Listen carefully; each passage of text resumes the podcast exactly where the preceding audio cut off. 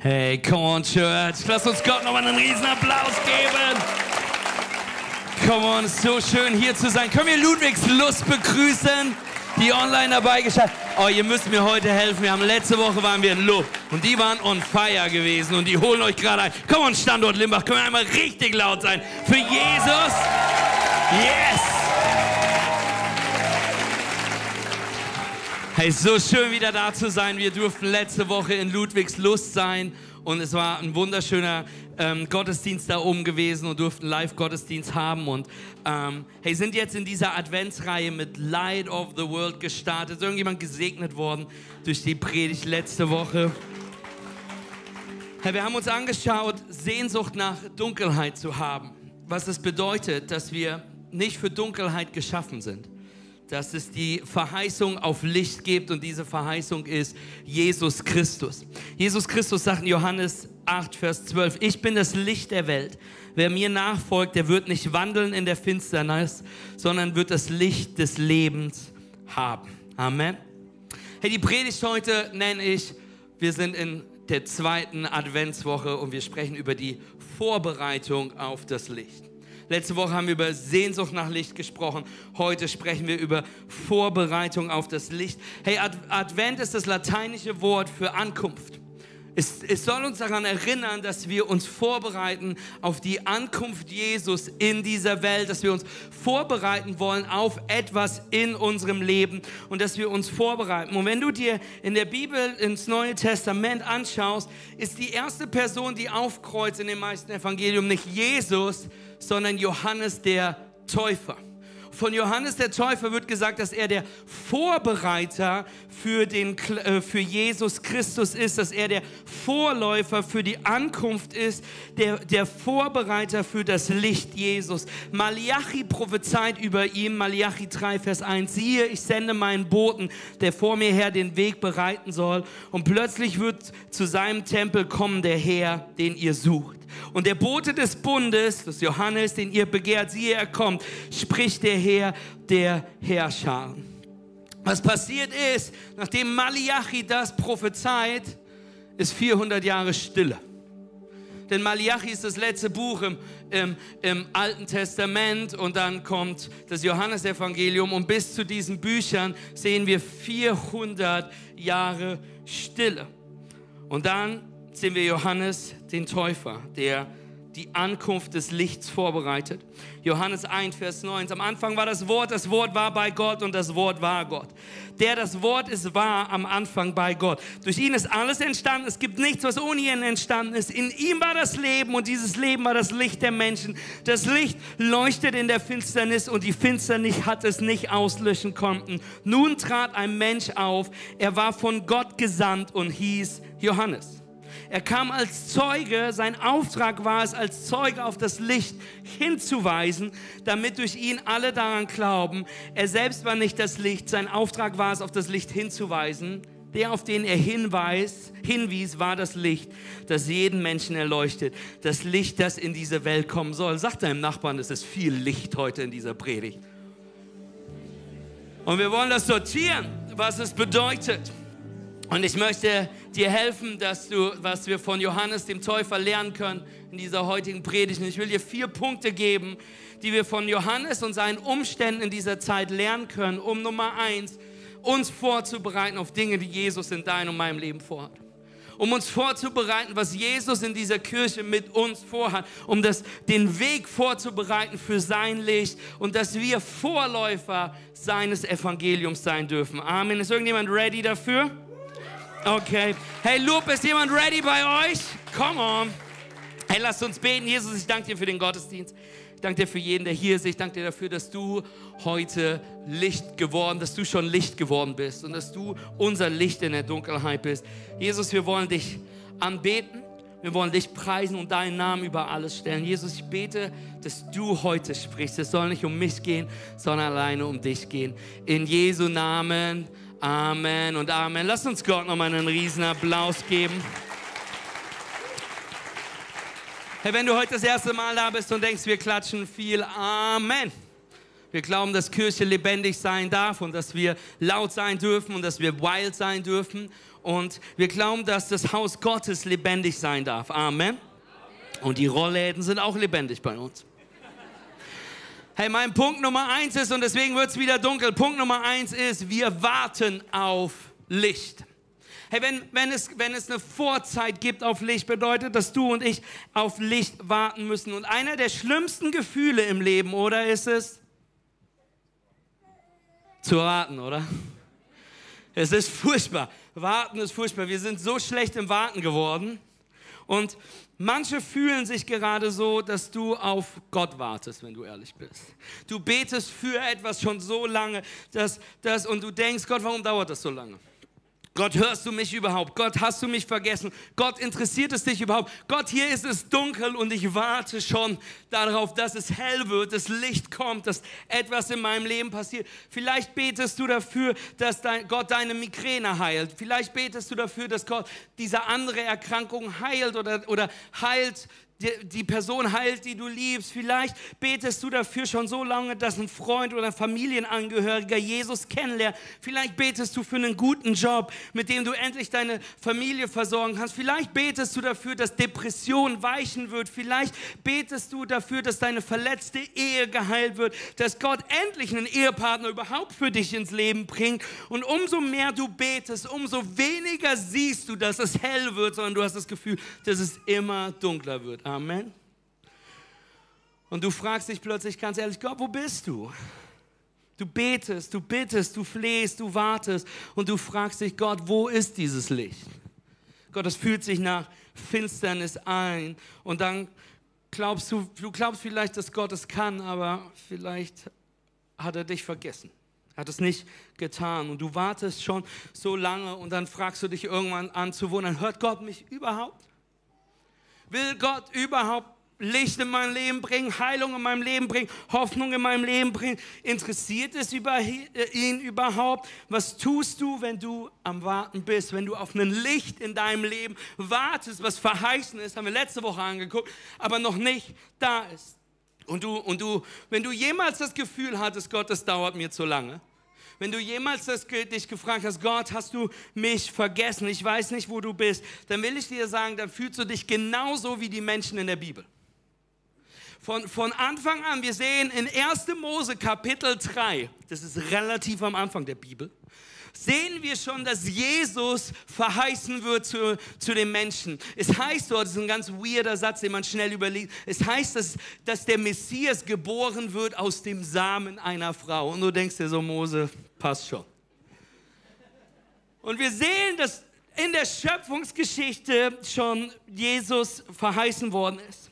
Und den Samen einer Frau durch die Linie von Eva, der kommen wird der die Schlange den Kopf zertreten wird, das sagt der Vers, der den Kopf unseres geistlichen Feindes zertreten wird und dass es einen Sieg geben wird, der Tod, den Tod besiegt, die Hölle besiegt, die Sünde besiegt und wir Freiheit haben werden.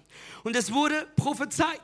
Und wenn du ins Alte Testament einsteigst, egal wo, wirst du Prophezeiungen, Verheißungen über den Messias ge gehen. Und wir steigen einfach mal bei Jesaja ein, was 700 Jahre vor der Geburt Jesus geschrieben wurde. Jesaja 7, Vers 14. Jetzt gebt euch der Herr von euch als ein Zeichen. Die junge Frau wird schwanger und einen Sohn bekommen. Immanuel, Gott ist mit uns, wird sie ihn nennen. 700 Jahre vor dem Event prophezeit Jesaja wieder den Messias. Und dann ist Warten angesagt. Wenn du glaubst, dass du schon lange wartest, frag die Jungs aus dem Alten Testament. Was tut Gott, wenn wir warten? Was tut Gott, wenn wir warten auf Heilung, auf Segen, auf Versöhnung, auf Versorgung? Macht sich Gott vielleicht gerade einen Spaß mit dir? Und denkt sich, ich kann ja, aber ich werde nicht. Bestraft uns Gott. Hat er Besseres zu tun? Was tut Gott, wenn er etwas tun könnte, es aber nicht tut und wir am Warten sind? Und es sind faire Fragen, die du dir vielleicht gerade stellst. Es ist eine wichtige Frage. Was tut Gott, wenn du wartest? Und um diese Frage zu beantworten, möchte ich mir eine Zeitspanne von dir anschauen, die, die zwar biblisch ist, aber in der wir nichts in der Bibel lesen, denn das ist eine geschichtliche Zeitspanne und diese Zeitspanne wird die intertestamentarische Epoche genannt. Dafür habe ich Theologie studiert, ich Bibelschule, ist mir eine Freude, ihn singen zu dürfen. Okay, lass mich erklären, was das ist. Die intertestamentare Epoche ist die Zeitspanne zwischen Alten und Neuen Testament. Es ist die Zeitspanne von Malachi, letztes Buch im Alten Testament, 400 Jahre später zu Matthäus, erstes Buch im Alten Testament. 400 Jahre, es ist die Zeit zwischen den Testamenten. Und in diesen 400 Jahren sehen wir kein Reden Gottes. Wir sehen kein Wunder, wir sehen keinen Propheten, wir machen, wir, wir hören Gott nichts reden. Hey, und das macht die Sache schwieriger.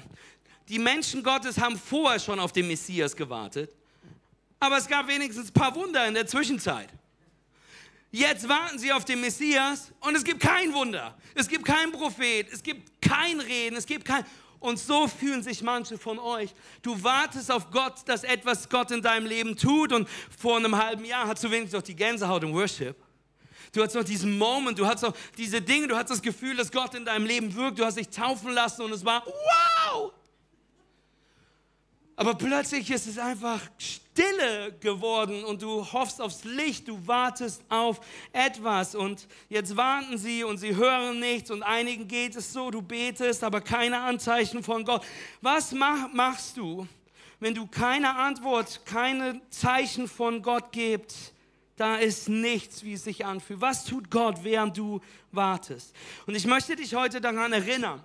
Wir haben eine ganze Predigtreihe darüber gehabt im Buch Ruth dass nur weil du wartest, nur weil du noch nichts siehst, heißt es nicht, dass Gott nicht am Wirken ist. Ich möchte, dass du das verstehst. Du wartest auf ein Wunder und du denkst, Gott tut nichts. Gott ist mehr am Tun, als du dir vorstellen kannst. Du siehst es, nur noch nicht. Oder es wäre wahrscheinlich, dass Gott einfach was anderes tut, als du dir wünschst und ich dir sagen soll, wir sollten das Gesicht Gottes mehr suchen als die Hand Gottes in unserem Leben. Was tust du, was tut Gott, während du wartest? Die Güte Gottes, Versorgung Gottes, die Kraft Gottes, die Gnade Gottes, das Licht Gottes ist die ganze Zeit am Arbeiten. Ich will dir sagen heute, wir schauen uns das gleich noch genauer an, aber ich möchte erst, dass du verstehst, Gott liebt dich. Gott, Gott ist ein guter Vater. Er hat gute Pläne für dich. Er möchte dich sehr äh, segnen. Er möchte dich versorgen. Nur weil du es nicht siehst, heißt es nicht, dass Gott es nicht tust. Und ich möchte dir einen Vers aus dem Neuen Testament zeigen, um hier den Punkt ein bisschen mehr Kontext zu geben. Galater 4, Vers 4. Doch als die Zeit dafür gekommen war, in andere Übersetzung heißt, als die Zeit reif war, sandte Gott seinen Sohn. Er wurde als Mensch von einer Frau, erinnert euch an den weirden Vers aus 1. Mose Kapitel 3, geboren und war dem Gesetz unterstellt. Auf diese Weise wollte Gott die freikaufen, die dem Gesetz unterstanden. Sie sollten in allen Rechten von Söhnen und Töchtern Gottes eingesetzt werden. Galater sagt, hey, das Licht dieser Welt, das Licht in deinem Leben will kommen zur, wenn die Zeit reif ist zur perfekten Zeit, zum perfekten Moment, als die Zeit dafür gekommen war, sandte Gott den Sohn Gottes in diese Welt. Ich will dir sagen, wenn Gott die ganze Geschichte kennt und weiß, wann er Jesus schicken muss, dann weiß er auch, wann er in deinem Leben wirken muss, auch wenn du das Gefühl hast, dass er zu spät ist. Gott tat es zur perfekten Zeit. Amen.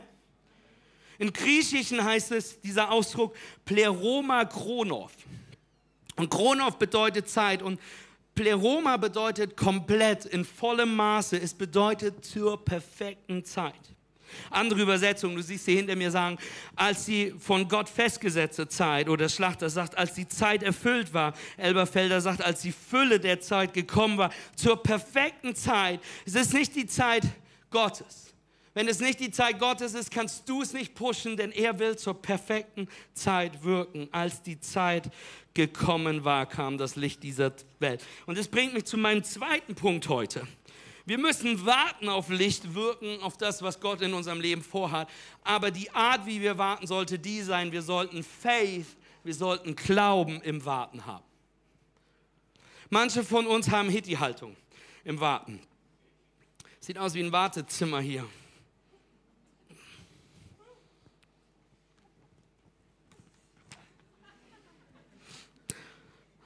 Manche von euch, darf ich, darf ich, ganz, darf ich ganz ehrlich sein, manche von euch warten in der Haltestelle, dass Gott was in deinem Leben tut. Du wartest darauf, dass irgendwann dein Name gerufen wird. Herr Thielmann, äh, bitte ins Behandlungszimmer 2. Herr Thielmann, bitte. Und du wartest darauf, dass was. Oder du wartest einfach darauf, dass die perfekte Person mit reinläuft. Und, du, und, und es dann schon wird. Was ist, wenn Jesus nie kam, nie kommen wird, wenn Gott nie vorgesehen hat, dass du und ich in einem Wartezimmer warten, bis er wiederkommt, bis das Ende der Zeit da ist, bis, bis, bis unsere Heilung da ist, sondern wir Faith im Warten haben, eine Haltung haben, in der wir wissen, Gott, wir wissen nicht, was du tust, aber du tust etwas. Und deswegen statt zu sitzen und zu warten, werden wir stehen und Lobpreisen. Statt sitzen und zu warten, werden wir deinen Namen groß machen. Statt sitzen und zu warten, werden wir verkünden, was es zu verkünden gibt. Und das ist deine und das ist deine Botschaft. Hey, soll ich dir was sagen? Eine Haltung von Faith die bedeutet, dass du einen Glauben hast, dass du an Gott festhängst, dass du ein Vertrauen hast, verändert alles.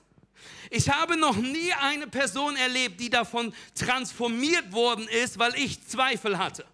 Ich habe noch nie erlebt, wie, wie eine Person in ihrem Glauben gewachsen ist, Schritte gegangen ist wegen meinem Zweifel. Ich habe noch nie erlebt, wie jemand Hoffnungslosigkeit in, in Gewissheit verwandelt hat, wie, wie jemand Ängstlichkeit in Mut verwandelt hat, wie jemand geizig in Großzügigkeit ver, verändert worden ist, von wütend in Vergebung durch Zweifel. Hey, das, was wir brauchen, ist Faith im Warten. Wir brauchen eine Haltung des Glaubens. Hey, wir sehen die Räume, wir sehen, wir sehen den Osten Deutschlands nicht erweckt, aber wir wollen den Faith haben, dass wir das sehen werden und wissen, dass Gott etwas dahinter tut. Und statt im Wartezimmer zu warten, statt sonntags einfach nur in Church zuzugucken, hey, wollen wir eine Haltung haben, die was verändert, oder? Ich habe mal einen Pastor predigen gehört darüber und es wird hart für einige. Ich habe einen Pastor predigen gehört, das Problem des Christentums sind satte Christen. Wir können sonntags für sonntags in Church kommen und stopfen in uns das Wort Gottes rein und eine Band, die uns in Worship führt und, und, und, und Menschen, die auf unsere Kinder aufpassen und denen auch was über Jesus beibringen. Wir sind so satt. Aber das, was wir anfangen müssen, ist es aus uns rauszugießen, aus uns rauszubringen, was Gott an einem Sonntag in uns legt. Denn die Welt muss nicht hier drin verändert werden, sondern sie muss da draußen verändert werden. Und wir wollen sehen, wie Gott Wunder tut. Amen. Denn hab Faith im Warten. Jesaja 40, Vers 31. Doch die, die auf den Herrn warten, gewinnen neue Kraft. Sie schwingen sich nach oben wie Adler. Sie laufen schnell, ohne zu ermüden. Sie gehen und werden nicht matt. Wann hat Gott seinen Sohn in die Welt gebracht? Zur perfekten Zeit. Im perfekten Moment. Oft erkennen wir das Wirken Gottes erst, wenn wir zurückschauen auf das, was passiert ist. Wenn du zurückschaust, warum Gott zu dieser Zeit Jesus in die Welt gebracht hat, wirst du erkennen, weil es der perfekteste Moment war, um Jesus in diese Welt zu bringen. Nur weil es sich leise anfühlt, heißt es nicht, dass Gott abwesend ist. intertestamentalische Epoche, diese 400 Jahre. Wer von euch liebt Geschichte? Ludwigs los, jemand in euch, ich bin furchtbar. Wenn du, du kriegst mich schlecht abgelenkt mit Sachen, aber wenn ich in den Raum komme und da, und da History X Channel läuft und eine richtig gute Dokumentation, dann ist das bei mir so. Ich liebe Geschichte, ich weiß nicht warum, ich bin schlecht da drin, aber ich liebe es einfach. Äh, ich bin ein großer Doku-Fan. Hey, ich möchte dir die fünf wichtigsten Sachen zeigen, die Gott in diesen 400 Jahren getan hat, dass du Faith im Warten haben darfst, weil du Faith hast, dass Gott wirkt. Das erste, was passiert ist in diesen 400 Jahren, ist Alexander der Große. Innerhalb von zwölf Jahren hat in Alexander der Große die fast bekannte Welt eingenommen und erobert. Und wenn du die Welt erobert hast, dann bekommst du auch den Beinamen der Große, egal was deine Körpergröße ist. Hey, warum ist das wichtig? Was hat es mit Jesus zu tun? Ihr könnt es ruhig hinten drauf lassen, dann kommen die nächsten Punkte. Was hat es mit Jesus zu tun? Ganz einfach, hey, das ist das erste Mal in der Geschichte, dass die Welt eine einheitliche Sprache gesprochen hat. Zu dieser Zeit hat fast jeder irgendwie Griechisch gesprochen oder lernen müssen, weil Alexander der Große Grieche war. Das Zweite, was in dieser Zeit passiert ist, in diesen 400 Jahren, dass das Alte Testament, die, die Bibel der Juden wurde übersetzt. Die sogenannte Tanach wurde das erste Mal übersetzt. In welche Sprache? In Griechisch. Das ist praktisch, die ganze Welt kann plötzlich Griechisch sprechen und lesen. Und die Bibel zu der Zeit wird endlich auf Griechisch übersetzt. Bis 280 Jahre vor Christus gab es die Bibel nur auf Hebräisch. Die dritte Sache, die dazugekommen ist, die sogenannte sokratische Methode. Vielleicht hast du davon gehört, vielleicht noch nicht. Es ist auch bekannt als der sokratische Dialog. Es ist das erste Mal, dass das mit reingenommen worden ist in dem Lernstil, dass Menschen die Möglichkeit haben, mit jemandem an einem Tisch zu sitzen und Fragen zu stellen.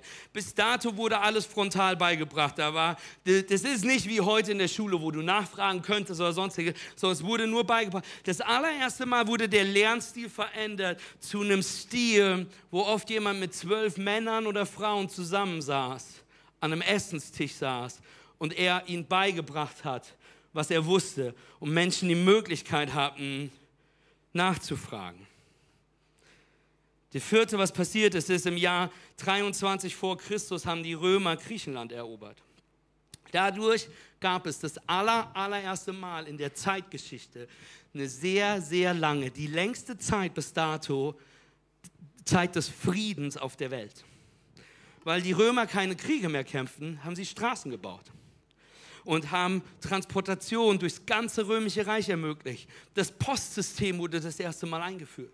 Briefe schreiben wurde möglich, dass du einen Brief geschrieben hast, der bis ans andere Ende der Welt kam. Reisen wurden, die haben zwar keine Buslinien gebaut, aber plötzlich gab es Schiffe, die hin und her gefahren sind. Und das fünfte, was passiert ist, ist die sogenannte Diaspora. Es ist das erste Mal, dass die Juden aus ihrer Heimat zerstreut worden sind und in der ganzen Welt ansässig geworden sind, dass das Volk Gottes aufgrund von Aufständen der Juden hat, haben die Römer, nachdem sie Jerusalem erobert haben, die Juden aufgeteilt ins ganze ganze Volk und dieses Volk wurde, long story short, plötzlich waren Juden überall in der Welt zu finden. Plötzlich sprach jeder eine Sprache. Plötzlich gab es Frieden, den es vorher noch nicht gab. Die Tanach, die hebräische Bibel, war das erste Mal in der Sprache der Menschheit verfügbar gewesen. Und es gab einen Lernstil, wurde angefangen, den Jesus benutzen wird, um das Evangelium zu bringen. Wenn du dich fragst, was Gott in, in Stille tut, musst du manchmal noch mal hinschauen, um zu erkennen, dass er Dinge am Orchestern ist, dass er der Dinge am Bewegen ist und du Glauben in deinem Warten haben kannst. Amen.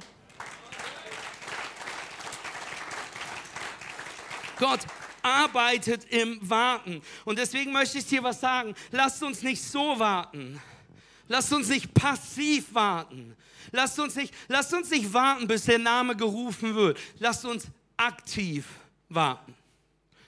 Hebräer 11, Vers 1 sagt, was ist denn der Glauben? Es ist ein Rechnen mit der Erfüllung dessen, worauf man hofft, ein Überzeugtsein von der Wirklichkeit unsichtbarer Dinge. Hey, wir rechnen mit Hoffnung auf jeder Straße. Hey, wir rechnen damit, dass der Osten Deutschland leuchten wird für Jesus. Wir rechnen, dass das beste Leben durch Jesus möglich ist. Wir rechnen damit, dass er wirkt. Wir rechnen damit, dass er wiederkommt. Wir rechnen damit, dass das Haus Gottes, die Kirche, die Hoffnung auf dieser Welt ist, der Plan A Gottes ist. Wir rechnen damit, dass Menschen Jesus kennenlernen werden, neue Hoffnung, neue Leidenschaft und wahres Leben in ihm finden finden werden. Amen. Und während wir warten, sitzen wir nicht im Wartezimmer, sondern wir sagen, wir machen etwas, während wir warten. Wir warten nicht darauf, dass die Stimme irgendwann kommt. Oh, Herr Thiemann, Sie sind berufen, das und das zu tun. Wir warten nicht darauf, dass dieses kommt, dass jenes kommt, sondern wir haben Faith im Warten und deswegen können wir aktiv warten. Und das bringt mich zu meinem Punkt Nummer drei. Lasst uns Vorbereiter, lasst uns Vorläufer des Lichts sein. Erinnert ihr euch an Johannes den Täufer? Wir haben am Anfang über ihn gesprochen. Er ist Wegbereiter, er ist Vorläufer, er ist der Vorbereiter für das Wirken Jesus in der Welt gewesen. Matthäus 3, Vers 1 heißt es, in jener Zeit trat Johannes der Täufer in der Wüste von Judäa auf und verkündete, kehrt um, das Himmelsreich ist nah. Johannes war der war, war der, von dem der Prophet Jesaja sagt: Hört, eine Stimme ruft in der Wüste, bereitet den Weg, ebnet einen Pfad. 400 Jahre Stille. Kein Wunder, keine, keine brennenden Busche, keine geteilten Meere. Und das Erste, was kommt, ist ein Typ in der Wüste. Ich will dir sagen, das Wunder Gottes kommt manchmal ganz anders, als du dir vorstellst. Während das Volk auf den Messias wartet, setzt sich Johannes aktiv dafür ein, um das Volk darauf vorzubereiten, dass der Messias kommen wird. Johannes wartet nicht, bis Jesus da ist. Johannes feiert als Jesus, als die beiden sich das erste Mal sehen und sagt, endlich ist er da. Aber Johannes ist aktiv, er predigt, er, er, er, er gibt das Bild des Evangeliums weiter, er fragt Menschen nach Buße.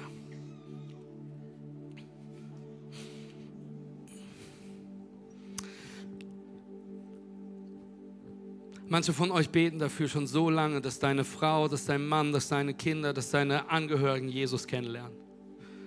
Und wir warten.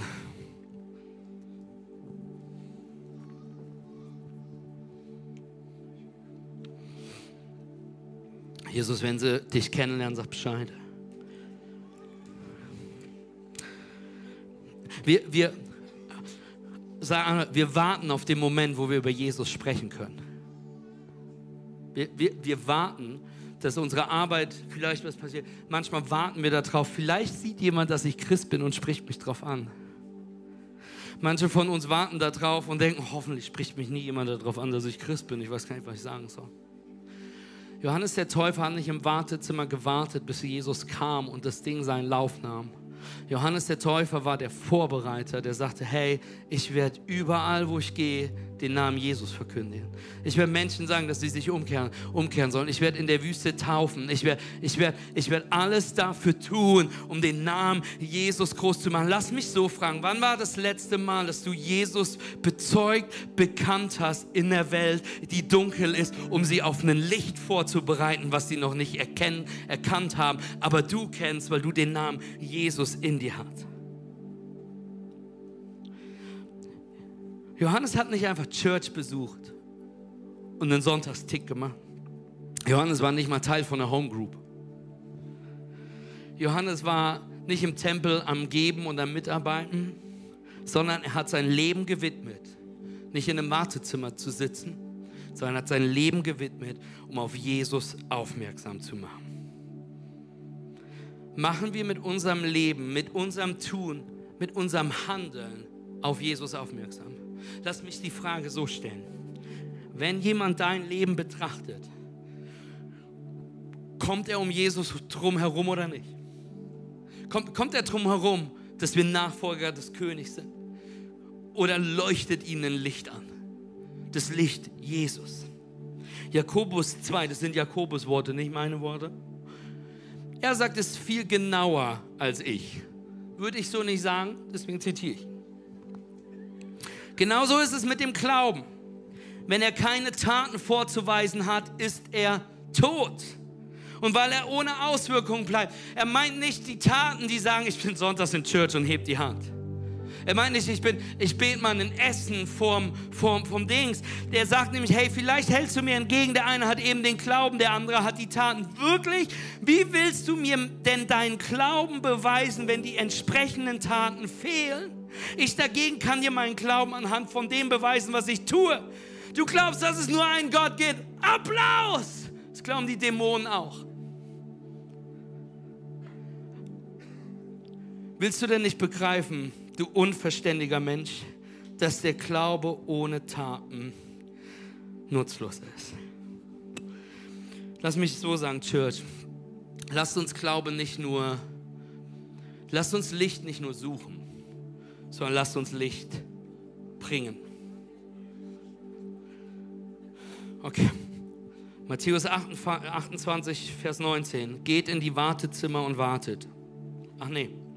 Geht nun hin und macht alle Menschen zu meinen Jüngern, tauft sie auf den Namen des Vaters, des Sohnes, des Heiligen Geistes, lehrt sie alles zu bewahren und seid gewiss, ich bin bei euch bei allen Tagen. Geht nun, sagt er. Markus 16, Vers 15 sagt Jesus, er sprach zu ihnen, geht in die ganze Welt, predigt das Evangelium der ganzen Schöpfung. Apostelgeschichte 8, Vers 1, ihr werdet Kraft empfangen, wenn der Heilige Geist auf euch gekommen ist und ihr werdet meine Zeugen sein in Jerusalem, in Judäa, in Samaria und bis an das Ende der Welt, selbst in Ludwigslust. Amen. Johannes 20, 20, Vers 21. Jesus sprach nun wieder zu ihnen, Friede sei mit euch. Gleich wie der Vater mich gesandt hat, so sende ich euch. Ich bin so excited und hoffe, nur einer erkennt, du und ich sind gesandt. Wir sind geschickt worden. Wir sind dafür da, um nicht im Wartezimmer zu warten. Wir sind da, um Faith im Warten zu haben. Und während wir warten, gehen wir in die Welt und bereiten den Weg vor, damit die Menschen das Licht des Evangeliums sehen können. Amen. Ich will dich einladen.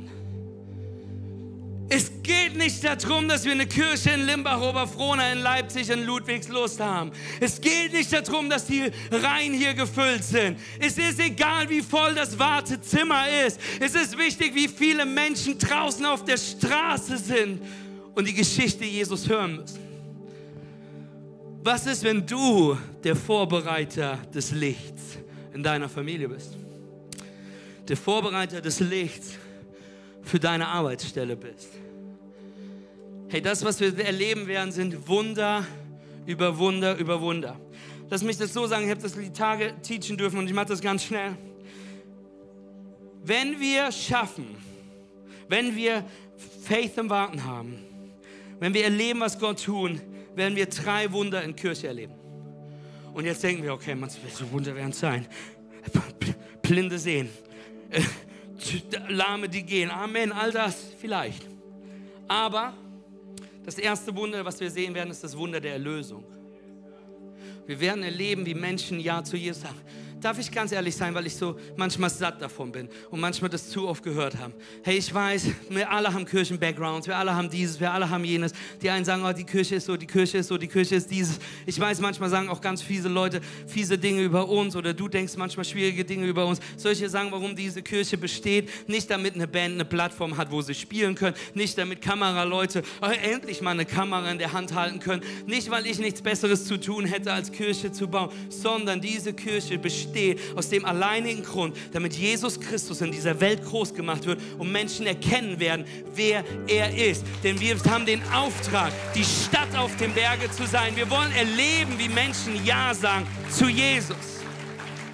Lasst uns als Kirche nie zu faul sein. An dem Tag, wo wir aufhören zu feiern, dass Menschen Ja sagen zu Jesus, an dem Tag, wo diese Bekehrung nicht mehr passieren, ist wahrscheinlich der Tag, wo wir zumachen sollten, weil wir den Auftrag nicht mehr leben. Was ist die größte Angriff, dass Menschen dieses Wunder der Erlösung erleben? Der Feind davon ist Blindheit. Korinther 4, Vers 4, der Satan, der Herrscher dieser Welt, hat sie mit Blindheit geschlagen so dass sie den guten, der guten Nachricht nicht glauben und so können sie auch deren hellen Glanz nicht sehen, den Glanz, in dem Christus aufleuchtet, der das Bild Gottes ist. Okay, wir sagen, wir wollen Vorläufer, Vorbereiter des Lichts sein, aber jetzt hören wir, dass die, dass die Leute blind sind brauchen wir einen helleren Scheinwerfer. Hey, was tun wir, wenn jemand etwas nicht sieht, aber wir der Person helfen wollen, dass sie sieht? Die Person muss es fühlen. Wenn, du, wenn, wenn eine blinde Person fragt, wie du aussiehst, wird sie dein Gesicht anfassen. Kirche darf nicht nur leuchten, sondern es ist wichtig, wie Kirche sich anfühlt. Das ist der Grund für unser Welcome-Team. Weil wir glauben, weil wir wissen, Menschen müssen eine Willkommenheit, einen Big Hug fühlen. Sie an für dieses Worship-Team. Hey, weil wir Menschen helfen wollen, zu fühlen, was es bedeutet, hingebungsvoll, leidenschaftlich zu worshipen die Hände zu heben, vielleicht das allererste Mal. Hey, für die Art, wie wir predigen, hey, weil es wichtig ist, dass Dinge nicht nur einfach gesagt werden, dass Dinge nicht nur getan werden, sondern es wichtig ist, dass Menschen es fühlen können, damit die Blindheit wegkommt, damit sie sehen können, damit sie erkennen können, wer Jesus ist. Wir wollen eine Kirche sein, die leidenschaftlich ist, die, die, die sich anfühlt, die eine, die eine Wärme im Haus hat, damit Menschen die Liebe Gottes fühlen können. Amen. Hey, das zweite Wunder in Kirche ist das Wunder der Erbauung. Hey, da wo, da wo wir Kirche gut machen, hey, werden wir sehen, wie Menschen erbaut werden. Wie Menschen anfangen werden, Berufung zu entdecken, wie Menschen anfangen werden, Bestimmung zu leben. Rahel ist ein Beispiel, die sitzt ja am, am, am Piano, wir kennen uns viele, viele Jahre und plötzlich hat sie, wurde sie im Haus Gottes erbaut, hat Berufung gefunden, leitet mit das Worship-Team, macht einen Unterschied, hat, hat, hat so viel im Haus Gottes kennengelernt, erleben gelernt, so viele andere Geschichten von Menschen hier, die die, die Erlösung erlebt haben, dieses Wunder haben, aber plötzlich das Wunder der Erbauung hatten. Hey, da ist mehr davon. Hey, da ist etwas, da ist ein größeres Bild, da ist ein bigger picture, aber auch hier gibt es einen Feind. Und zwar ist der Feind das Mangel an Verständnis. Hey, wenn wir nicht wissen, warum wir etwas tun, ist es ganz schwierig zu leuchten, wenn wir nicht wissen, warum wir leuchten sollten.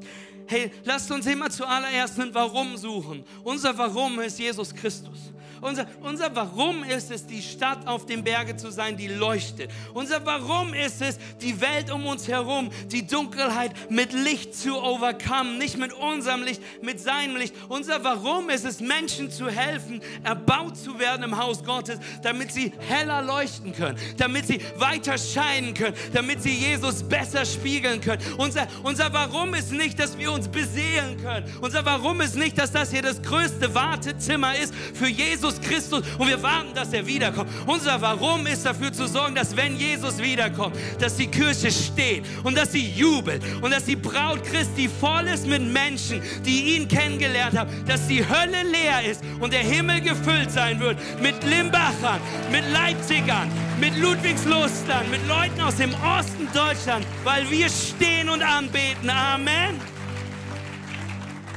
Und dann sehen wir Wunder Nummer drei. Menschen finden Erlösung, Menschen werden erbaut und Menschen bleiben. Einer der herausforderndsten Wunder in Kirche ist, dass Menschen bleiben. Und wisst ihr, woran wir das wissen? Der Feind von, von an einem Ort zu bleiben ist, weil man sich angegriffen fühlt, weil man beleidigt ist, offended ist dieses Gefühl, nicht gesehen zu werden. Diese Enttäuschung über die eine Person, die mich nicht gegrüßt hat, die was Doofes gesagt hat.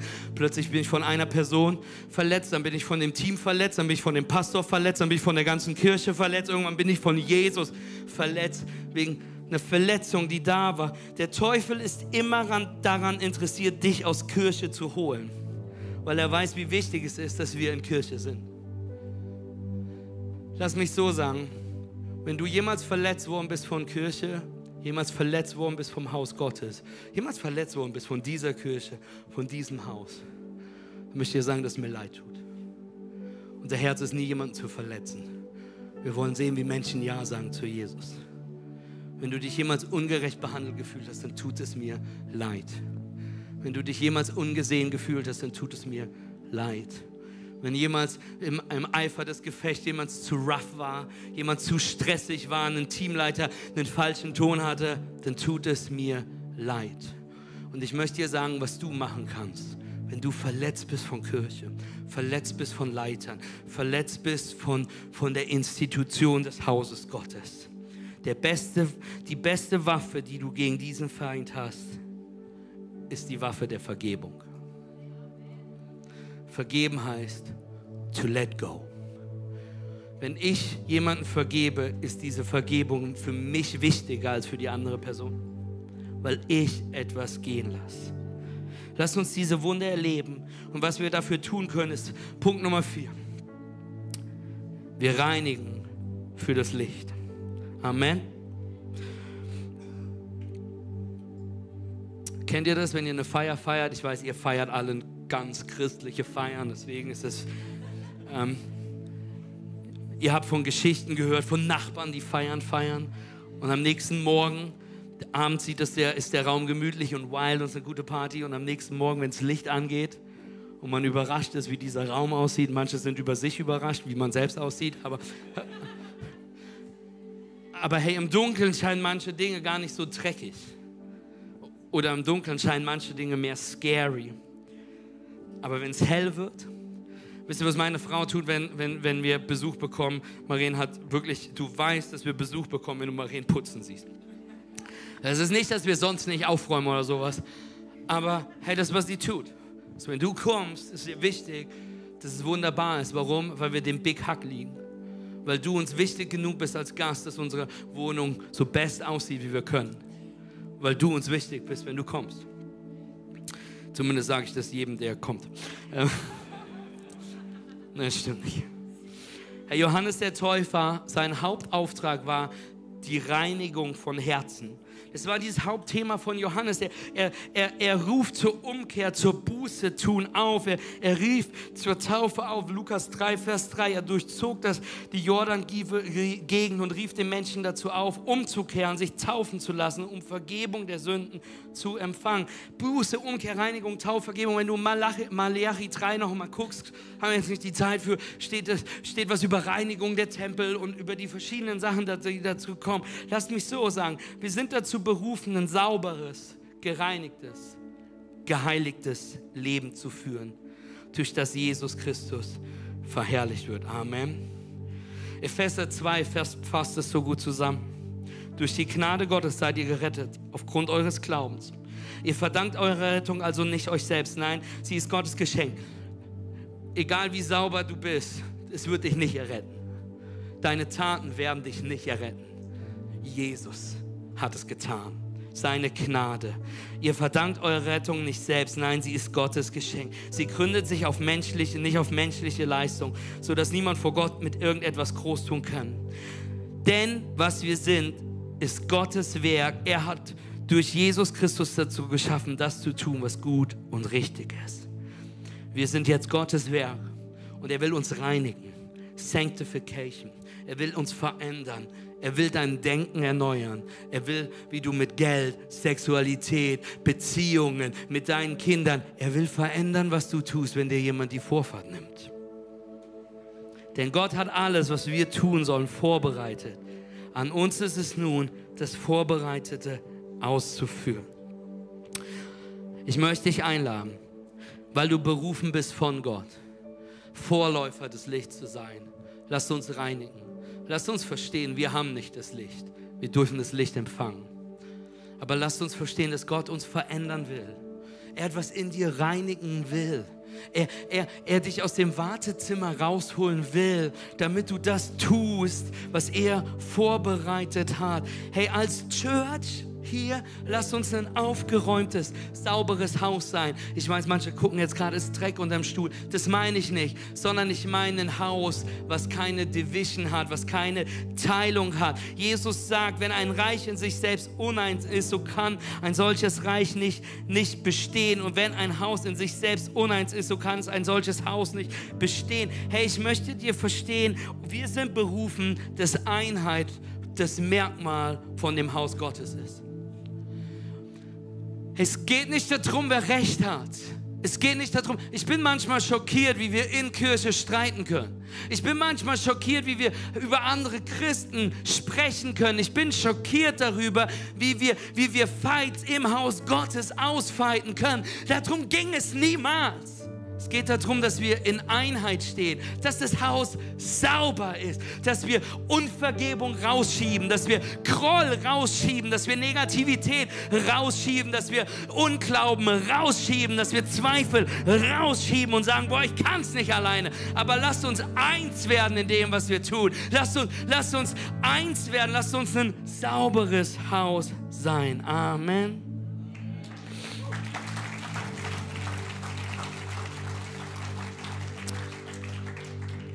Möchte dir sagen, wenn du dir das Gleichnis in Lukas 14 einschaust, es ist das Gleichnis, wo jemand zum Fest einlädt.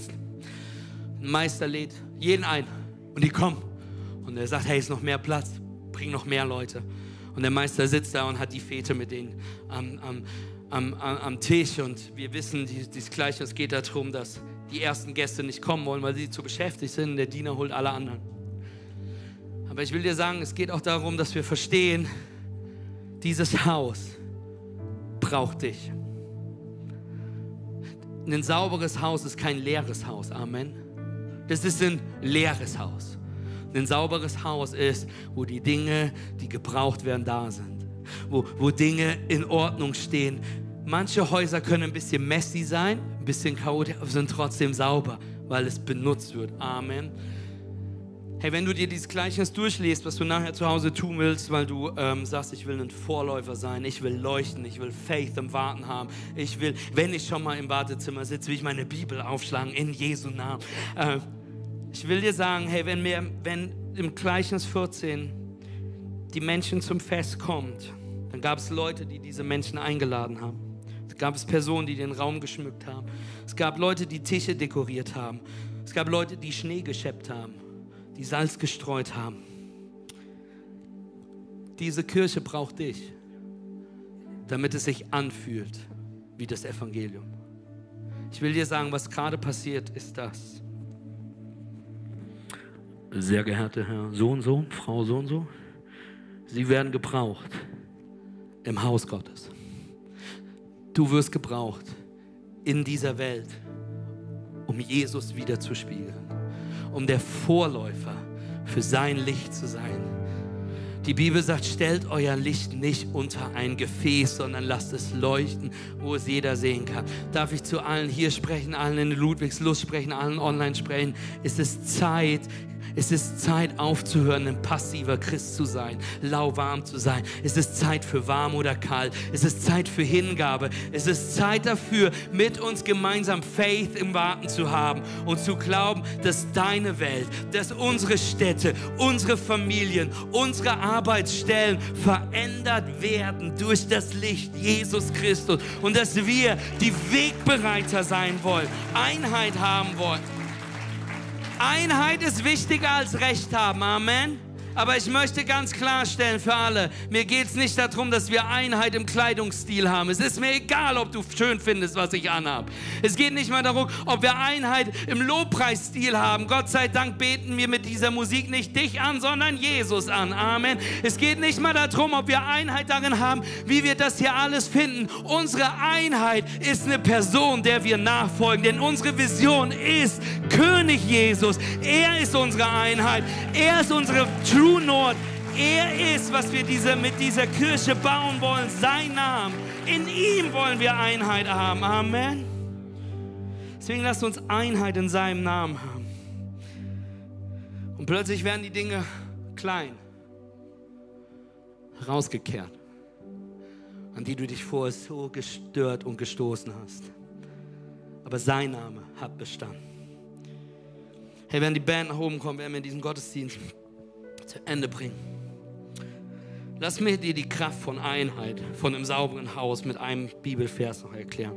Darf ich noch einen Vers lesen? Es ist im Psalm. Sag dein Nachmal noch einen Psalm. Psalm 133. Seht, wie schön und angenehm es ist, wenn Brüder, wenn Geschwister, wenn ein Haus Gottes, wenn geistliche Geschwister einträchtig beieinander wohnen wenn Einheit da ist. Es ist wie das kostbare Salböl, das über das Haupt gegossen wird. Öl. Stell dir vor, hier ist Öl. Und sogar nach herabfließt auf den Bart. So wie das Öl herabrann auf den Bart des Hohenpriesters Aaron, hinunter auf den Halssaum seines Gewandes. Was David versucht zu sagen, ist da, wo Öl fließt. Eine Salbung ist immer eine Anointing, ist immer da, wo Gott uns ausstattet, in etwas sehr gut zu sein. Church, ich möchte, dass du weißt, dass ihr versteht, hier Ludwigslos und online, wir haben gerade eine Anointing an uns, dass wir wachsen dürfen als Haus Gottes. Wir haben eine Salbung, dass wir Menschen zu Jesus führen dürfen. Das ist, was Gott uns gibt. Das ist nicht, weil wir so toll sind sondern das ist eine Salbung gerade, die wir erleben. Und soll ich dir was sagen? Deswegen lasst uns in Einheit sein. Lasst uns nicht wissen, ach, die Leute kommen schon, lasst uns Menschen einladen, damit wir aus einem Gottesdienst in den Hallen zwei Gottesdienste machen müssen, weil Limbach so hungrig nach dem Wort Gottes ist. Amen. Lasst uns wissen, hey, wir wollen in Einheit sein. Wir wollen nicht nur eine Kirche sein, nicht nur zwei, nicht nur drei, sondern wir wollen an zehn Standorte glauben, wo die Dinge passieren können. Und das, was passiert ist, da wo wir in Einheit sind, gibt es diese Salbung und sie fließt hinunter auf uns, auf unseren Bart. Wenn dein Nachbar ein Bart hat, fass ihn ruhig an. Nein, hör auf damit. Ähm, ich habe gerade Tom hier vorne gesehen. Aber sie, sie, sie fließt auf unsere Kleidung. Und dann ist ganz wichtig, sie durchnässt dein Ärmel. Und sie tropft von deinem Arm herunter. Wenn wir es schaffen, Einheit in diesem Haus zu haben, Jesus über alles andere zu stellen vor Weihnachtsgeschenke, vor der Season des Wartens, vor den persönlichen Zweifeln, vor dem persönlichen Stil, wird es eine Salbung kommen, die auf unseren, die unsere Kleidung durchdrängt und sie wird tropfen von unseren Ärmeln in unsere Familien, in unsere Städte, in unsere Arbeitsstellen, in, in, in unsere Nachbarschaften, wenn wir sehen wollen, wie, wie sich die Welt um uns verändert. Lasst uns für Einheit im Haus Gottes einstehen. Denn das ist, was der Psalm verspricht. Vers 3. Wenn diese Einheit passiert, wenn diese, dieses Öl fließt, es ist erfrischend wie der Tau vom Berg Hermon, der den Berg Sion und seine Hügel benetzt. Wo dies geschieht, hat der Herr seinen Segen versprochen. Leben, das niemals enden wird. Sein Evangelium, sein Name. Während wir in Faith warten,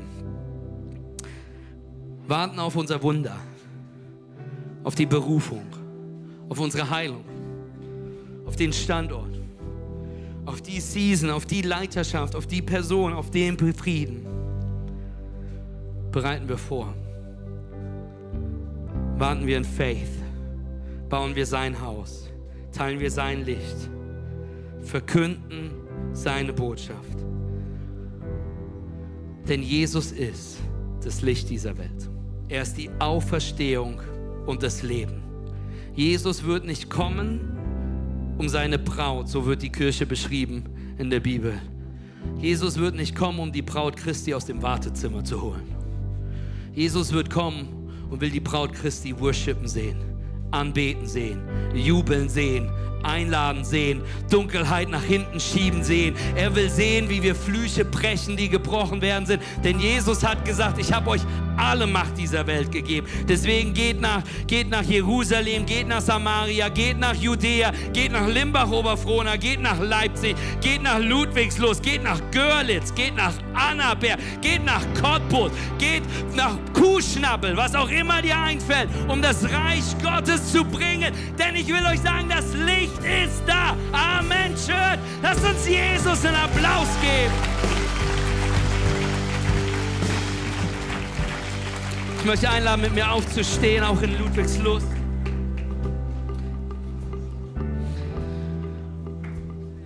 In jenen Tagen kommt Johannes der Täufer, predigt in der Wüste in Judäa und spricht, tut Buße, denn das Reich des Himmels ist nahe gekommen. Ich bin heute hier, um dir zu sagen, tu Buße, denn Jesus ist da. Buße bedeutet umzukehren. Es bedeutet aufzuhören, wo du gerade hinläufst und die Richtung Gottes einzuschlagen. Jesus einzuschlagen. Ich habe letzte Woche darüber gepredigt, Römer 13, dass du nicht für Dunkelheit geschaffen bist. Bei allem seid euch bewusst, was für einer entscheidenden Zeit wir leben. Unsere Rettung ist jetzt noch näher als damals, als wir zum Glauben kamen und es ist höchste Zeit, dass ihr aus dem Schlaf aufwacht. Lass uns die Wartezimmer leer machen. Church, lasst uns aufwachen. Es gibt nichts Schlimmeres als der Leib Christi, der noch ein eingeschlafenes Körperteil hat. Es wird Zeit, dass wir die Licht, die Stadt auf den Bergen sind.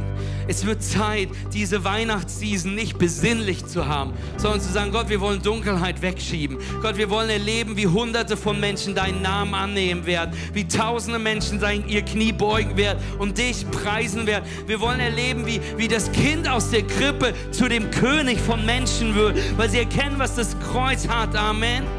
Die Nacht geht zu Ende, bald bricht der Tag an. Darum wollen wir uns von allem trennen, was im Dunkeln tut und die Waffen des Lichts ergreifen. Lasst uns ein einwandfreies Leben führen, mit dem wir im Licht des Tages bestehen können. Ein Leben ohne Schlemmen und Saufen, ohne sexuellen Ausschweifung, ohne Streit, ohne Rechthaberei, sondern ein sauberes Leben im Licht. Legt das alles ab und zieht ein neues Gewand an.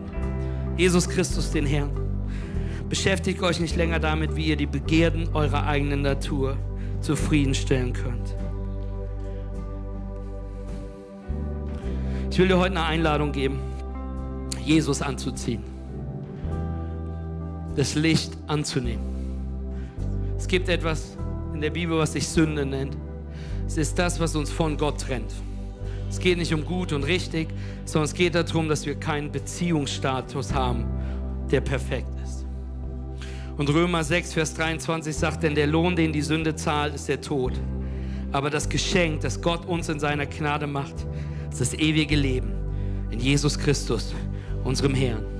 Ich will dir sagen, egal wie viel Sünde du hast, spielt keine Rolle, sondern es ist ein Geschenk in deinem Leben. Die Gnade Gottes. Jesus Christus, der Sohn Gottes, der für dich Mensch geworden ist, ein perfektes Leben lebte, um für deine Schuld am Kreuz zu sterben, um wieder aufzuerstehen, damit jeder, der an ihm glaubt, ihm nachfolgen kann und du dieses Geschenk des ewigen Lebens dieses Geschenk der Identität, des Haus Gottes, des Reich, dass du ein Kind Gottes werden kannst in Jesu Namen. Amen. Und wenn du heute hier bist, wenn du in Ludwigs Lust bist, wenn du online zuschaust und dieses, dieses Geschenk noch nie angenommen hast, dieses Gewand noch nie gekleidet hast, fragst du dich, wie mache ich das? Römer 10 sagt uns, wenn du anfängst mit deinem Herzen zu glauben, dass Jesus der Sohn Gottes ist und du bekennst, dass er von den Toten auferstanden ist, wirst du ewiges Leben haben. Es beginnt damit, dass du eine Entscheidung für Jesus triffst. Sagen, Jesus, ich will das Geschenk der Gnade haben. Ich will es annehmen. Manche von euch heute, du kennst Jesus schon so lange, aber du bist in diesem Wartezimmer und heute wird dieser Moment dein Moment sein, wo du Ja, neu Ja sagst und sagst, Jesus, ich stehe auf. Ich nehme dich neu. Ich ziehe dich an, Jesus. Manche sind hier, du bist das erste Mal in Church oder paar Mal hier gewesen oder noch nie hier gewesen und du hörst das allererste Mal, dass es einen Gott gibt, der dich so sehr liebt, dass er dich geschaffen hat. Dass er dich so sehr liebt, dass er ein Wunder für dich hat. Auch wenn du, während du wartest, dass er etwas tut. Und das, was er getan hat, ist, er hat dafür gesorgt, dass du in Kirche kommst. Er hat Orchester. Die Bibel spricht davon, dass der Heilige Geist im Hintergrund daran arbeitet, um dich zu Jesus zu überführen. Und ey, manche haben, Jesus Gott hat dafür gearbeitet, dass du heute hier bist, weil er will, dass du diese Einladung hörst. Manche von euch, ihr kennt Jesus schon so lange.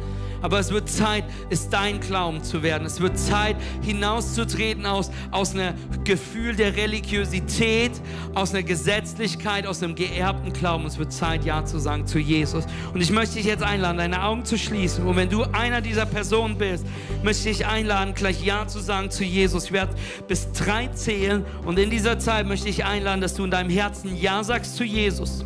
Du sagst, Jesus, ich nehme dich an, ich ziehe dich an, ich stehe auf. Jesus, ich weiß nicht mal, was es genau heißt, aber ich mache dich Herr meines Lebens. Jesus, ich will das, wovon dieser Typ hier vorne spricht. Auch wenn ich immer noch nicht verstanden habe, was es mit dem Kind in der Krippe zu tun hat. Don't worry, wir erklären dir das noch.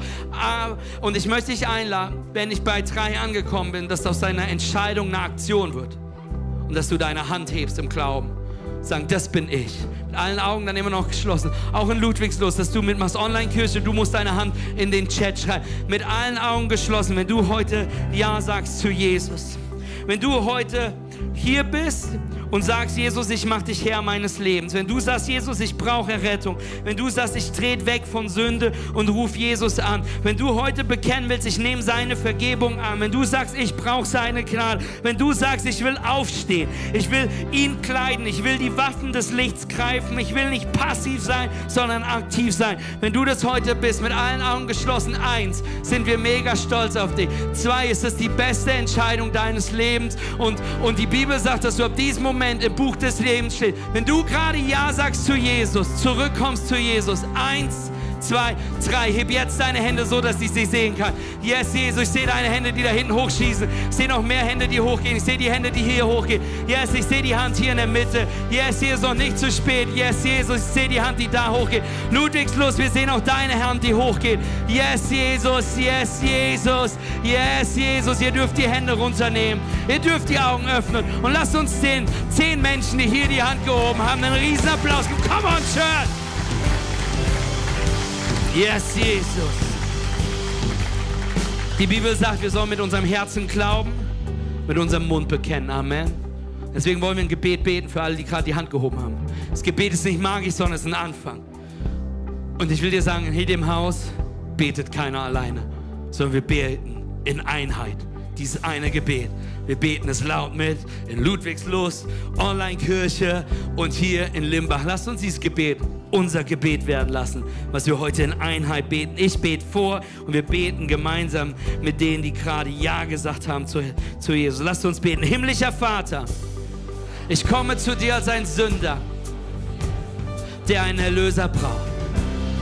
Ich höre deine Stimme, die mich ruft, dein Kind zu sein. Ich glaube, dass Jesus Christus der Sohn Gottes ist. Ich glaube, er lebte ein perfektes Leben. Ich glaube, dass er für meine Schuld am Kreuz gestorben ist.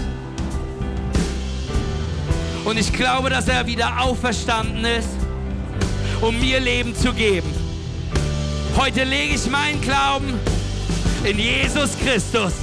Mir ist vergeben, ich bin erneuert, denn dies ist mein Neuanfang in Jesus Christus. Amen und Amen und Amen und Amen. Lasst uns Gott einen riesen Applaus geben. Come on. Und lasst uns in Einheit worshipen.